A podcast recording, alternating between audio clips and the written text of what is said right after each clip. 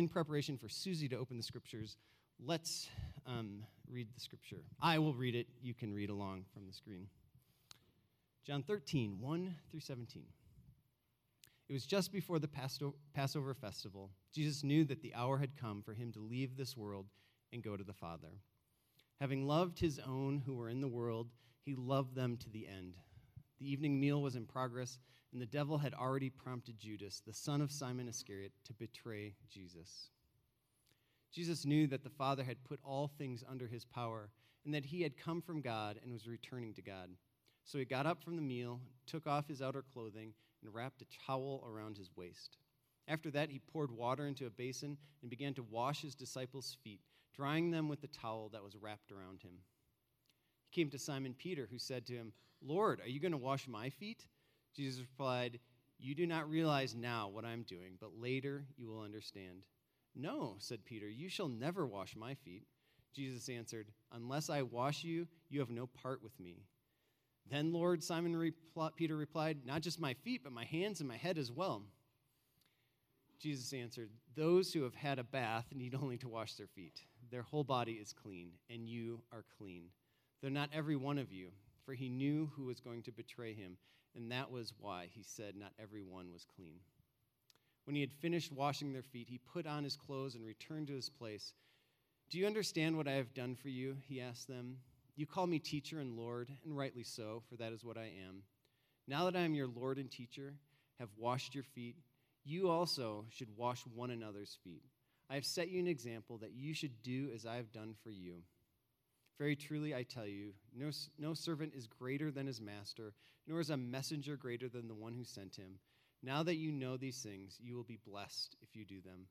This is the word of the Lord.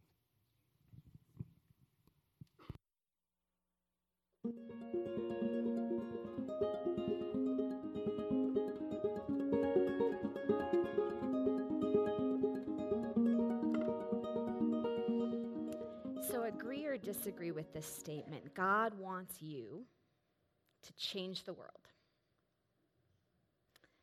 We're in this series called Living is Giving, and in this series, we're talking about serving, placing the needs of others ahead of our own. We're talking about volunteering. We're talking about living with an other oriented posture in life. And last week, uh, we just talked about if my every inhale of breath is a gift from God, then isn't it just right and good that my every exhale would be offered to him as a gift back. If my every inhale is a gift from him, shouldn't my every exhale be a gift back to him? And we talked about how we are most fulfilled when we say in any relationship or set of circumstances, when we say not, what can I get out of this, but rather, what can I give to this? And as followers of God in the way of Jesus, we look to the life of Jesus. For our example, we see that he washed others' feet and told us to do the same. This is our mandate, this is our mission to live as people who give, to spread the ridiculous love of God wherever we are. But here's what tends to happen we start out knowing Christ, wanting to live in an other oriented posture in life, we begin serving, we begin volunteering. And pretty soon, if you're anything like me, most of us, we start asking a question that goes like this Is this thing I'm doing effective? Does it make a difference? Is it changing the world? Am I having an impact? Usually we start out serving, following in Jesus' example of washing others' feet, serving, living a life of service. But pretty soon we start to ask these questions about effectiveness. Now, there's nothing wrong with effectiveness. Effectiveness is defined this way the degree to which something is successful in producing a desired result. Success. The definition of effectiveness. Nothing wrong with caring about results, nothing wrong with asking strategic questions about the impact being made. But when it comes to serving, it is not first and foremost about effectiveness, but rather about Jesus' call to do so. In other words, we don't first and foremost serve because we're seeing success. But we live in a world where there is just a tsunami of messages that would say if something is not effective, successful, showing you the visible results you want to see, then something is wrong, that you are not doing the right thing, or that your worth is in question, or the work that you're doing is in question. But when it comes to serving, questions of effectiveness, they're not wrong, they're just not primary. It's kind of like we talked about a few weeks back when we talked about ambition in life. If your life is like a car, you want ambition in the car of your life. Nothing wrong with ambition. You just don't want ambition at the wheel of your life, driving the car. You want it in the back seat. Same with fear. Fear can be a good thing. A healthy amount of fear protects you, protects you from, you know, a bear in the woods or something. So fear is not a bad thing in your life. You just don't want fear driving the car of your life. Effectiveness, when it comes to serving, giving, volunteering, effectiveness questions are not wrong. You just don't want them driving the car. Charles Spurgeon said this There are no measures which can set forth the immeasurable greatness of Jehovah. If we cannot measure, we can marvel. To illustrate this, I want to share an example of something I read in Skye Jethani's recent book called Immeasurable. And just to get us thinking about this. So he sets up this example. Consider leader A. Leader A. And let's just compare these two leaders. Leader A lifted an entire nation in a time of despair. He mobilized his people against unimaginable odds with a clear vision, inspiring passion. He launched a movement that has impacted literally everyone alive today. He set in motion an industrial and scientific revolution that produced the first computer, the first jet airplane, began human exploration of space, unlocked the mystery of nuclear energy, almost every aspect of the modern world has, in one way or another, been influenced by this man. By the time he died at the age of only 56, everyone on the planet knew his name. Without a doubt, Leader A changed the world. Now consider leader B. Leader B lived during the same era as leader A. In fact, he died just 21 days before leader A, but his life was very different. At the height of his influence, leader B ran a school with just 100 students in it. He wrote a few books, but was not widely regarded. He was beloved by his family and his friends, and he had a reputation for being both intelligent and faithful. But at the time of his death, nobody knew his name, and most considered his life's work unfulfilled, including leader B himself. Okay, so given the choice, which leader's strategies would you rather study? Which man's life would you rather emulate? Which leadership conference would you rather go to? The one featuring leader A as the keynote speaker, or the one featuring leader B, like in a back hallway little breakout workshop? If you are inspired by the world changing effectiveness of leader A, congratulations, that is Adolf Hitler. Leader B is Dietrich Bonhoeffer, the German pastor who was executed by the Nazis for his relentless opposition to Hitler. So here's the point of all that effectiveness is not everything. Effectiveness is not everything, and yet we remain so enamored with it. A few years ago, there was a prominent Christian leader who was speaking to like 60,000 young people and said this The only thing I'm afraid of is living an insignificant life. Hmm. A lot of us feel that way. Many of us can relate to that fear. The problem is, we've been shaped by a culture that connects significance with effectiveness. We're just bombarded with all of these messages that say our significance is proportional to our effectiveness. Like our significance is somehow caught up in how much we all change the world.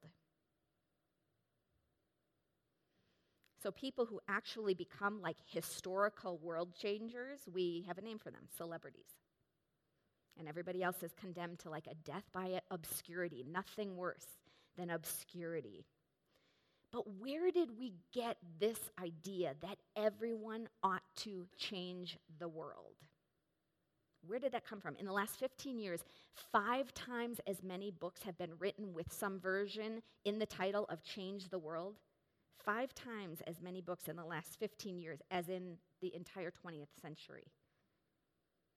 We live in a culture that just equates effectiveness with significance.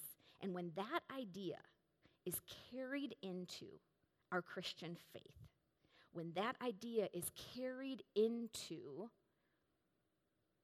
our call to serve, we come to believe that our value to God is rooted in how much we achieve. We might say, oh, you know, I'm doing it all for God's glory, but there can be a subtle shadow mission to the motive of service and giving. The idol of effectiveness, when you think about an idol, it's just a good thing. Effectiveness is a good thing. It's good to ask questions of effectiveness. An idol is when we take a good thing and we make it an ultimate thing. God says, You shall have no other gods before me. So an idol is just, Tim Keller says, when you take a good thing, make it an ul- ultimate thing. That would be his definition of an idol. So the idol of effectiveness says, I'm not going to serve where I can't be effective. I'm not going to serve unless I see results. But Jesus, the great teacher and Son of God, washed others' feet told us to do the same. The idol of effectiveness says my value and identity comes from my effectiveness.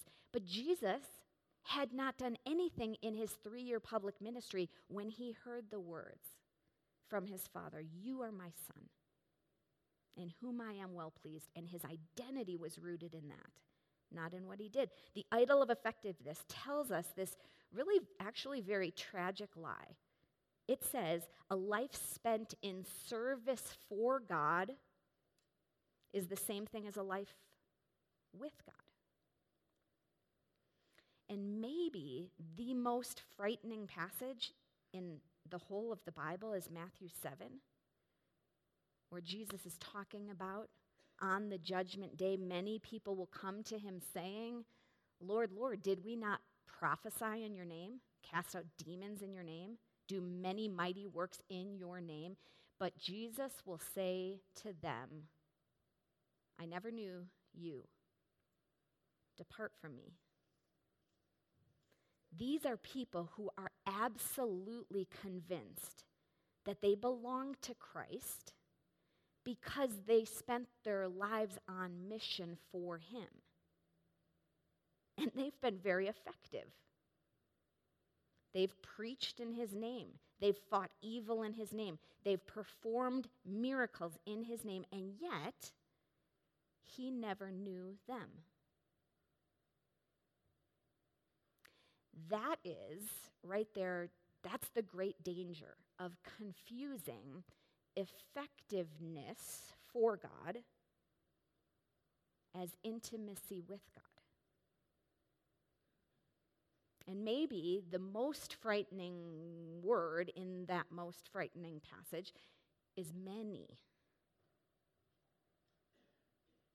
That many people will come to him on that day, completely convinced that they belong because of their effectiveness. Now, I read that, I don't know about you, but I just, I'm like, how is that possible? How, is that possible? Like, how can they be doing these amazing things and not know Christ? How can they be so effective in ministry and yet rejected on the day of judgment? The idol of effectiveness has the power, it, it has so much power because it gets us focused on the wrong fruit. We become enamored with relevance and power and global impact. We become enamored with those who are changing the world. All of those things are certainly measures of effectiveness, but they are not measures of faithfulness.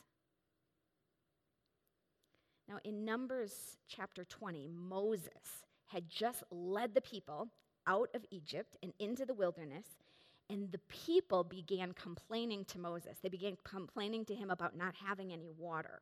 And they are, the people are going to like riot against Moses. And so Moses just falls on his face before the Lord in the tabernacle and prays for a solution. And this is what God says to Moses He says, Speak to the rock, and it will bring forth water for the people and the animals. That's God's command to Moses speak to the rock, it will bring forth water. But Moses, something happens, and Moses does not follow God's instructions after leaving God's presence. And rather than speaking to the rock as he had been commanded to do, Moses strikes the, strikes the rock twice with his staff. And guess what? Incredibly, a miracle occurs anyway. Water comes from the rock. The people are saved, and Moses was a hero. Now, just think about this scene from a human perspective. Think about it from the lens of the idol of effectiveness. Was Moses' ministry effective? Absolutely. He got water from the rock. Was Moses' ministry powerful? Absolutely.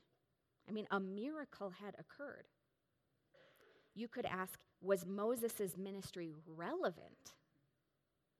Absolutely.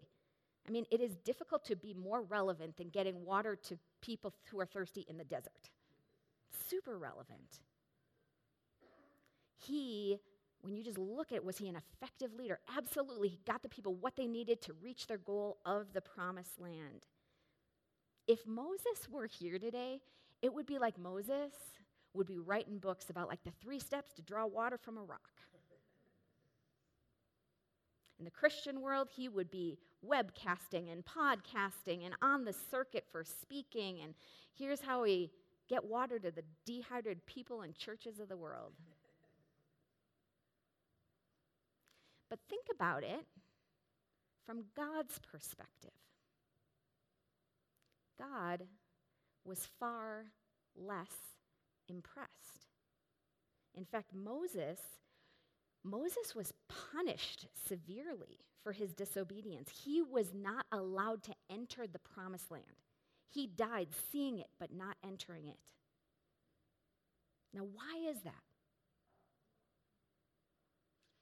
It's because God does not judge based on effectiveness,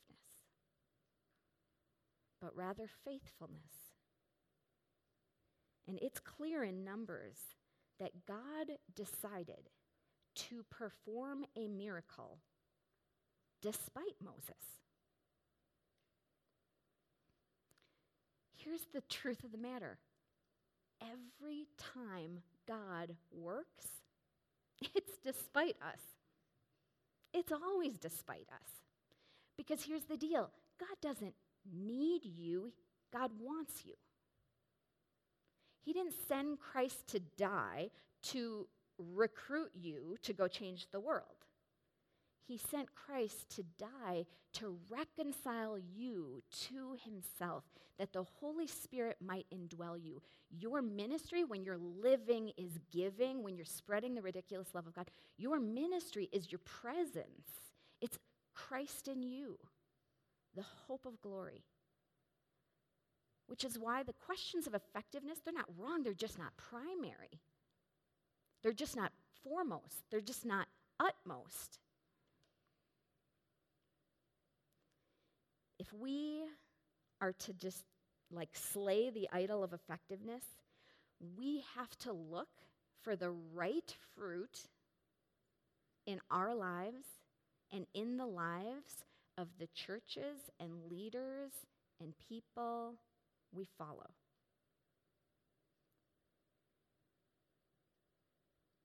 The fruit is not relevance, it is not power, it is not global impact. According to the scriptures, the fruit of a life lived in communion with Christ is love, joy, peace, patience, kindness, goodness, gentleness, faithfulness, and self control. That's the fruit.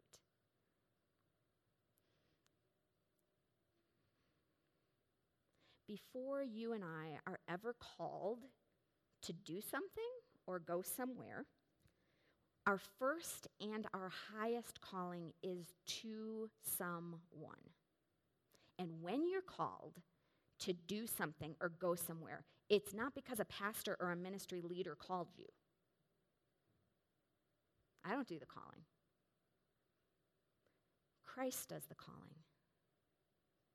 It is He who calls us and sustains us and fulfills us and works through us.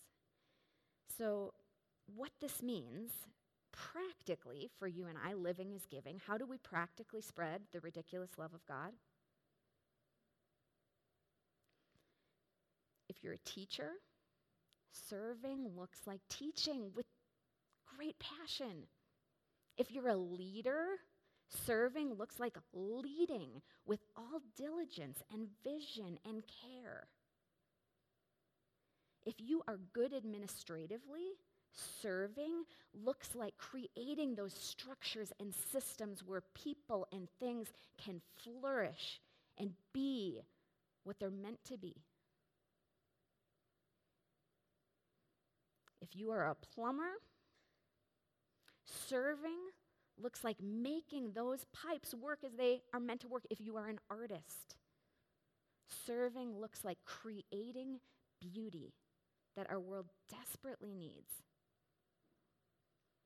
Because our serving, our giving, do you know what it really just is? It's just our exhale. It's our exhale offered back to the one who gave us the inhale in the first place. And we remember as we serve that our worth is not in our effectiveness. That's already settled. Our worth is already secure in Christ. Your service is your exhale, and it doesn't have to change the world to be offered back up to the Creator who gave you your breath in the first place. So, just as we close, uh, share a quick story pastor and author John Ortberg uh, tells a story about being with his mentor and spiritual guide, Dallas Willard. And Dallas came to speak at his church. And uh, a lot of times, after people give a talk in any setting, a sermon or teach a class or anything, a lot of times that teacher, you know, kind of wants to know afterwards, like, how did that go? Did that go okay? Am I okay? Did I do okay? So, John Ortberg, Dallas Willard, Dallas Willard had just preached at his church, and they're walking out to the car in the parking lot together. Dallas is just like humming an old hymn. after having given that sermon. And John Ortberg said, It was like watching a little kid let go of a helium balloon. Like that was my offering, that sermon. Sermon was his offering. It was the best he could do that day. He gave it, and then he just let it go. And I love that image for each of us. Like that spreadsheet you just created, that diaper you just changed, that piece you just created, that team meeting you just led, that led, that business you just started, that talk you just gave, whatever it may be, you give it. And then life in his kingdom would be you let it go and you leave the results to the one who gave you your breath in the first place. So, if it would be meaningful to you this morning, when you come to communion, uh, you'll receive a balloon. And here's what I want you to do take this balloon back to your seat after communion and just hold it in your hand. You can look at it and you can think about the work that you're doing in the world today. Maybe it's your volunteer work here with another nonprofit. Maybe it's the work you're doing vocationally. But I want you to think about whatever it is that you are giving in your life. Think about that work. And then, what I want you to do is thank God for that work and just let it go. And as you do, you can pray God, would you give me the kind of center and the kind of perspective? Would you make my mind and my heart and my life the kind of place where I give to the best of my ability whatever you've given me, and then I leave the results to you? Which means when people are critical of your work, it does not crush you. And when people praise your work, it does not overly inflate you because you were never doing it for those people first and foremost anyway. So we give and we leave the results to God. And this is life in His kingdom. Let's pray together as we close.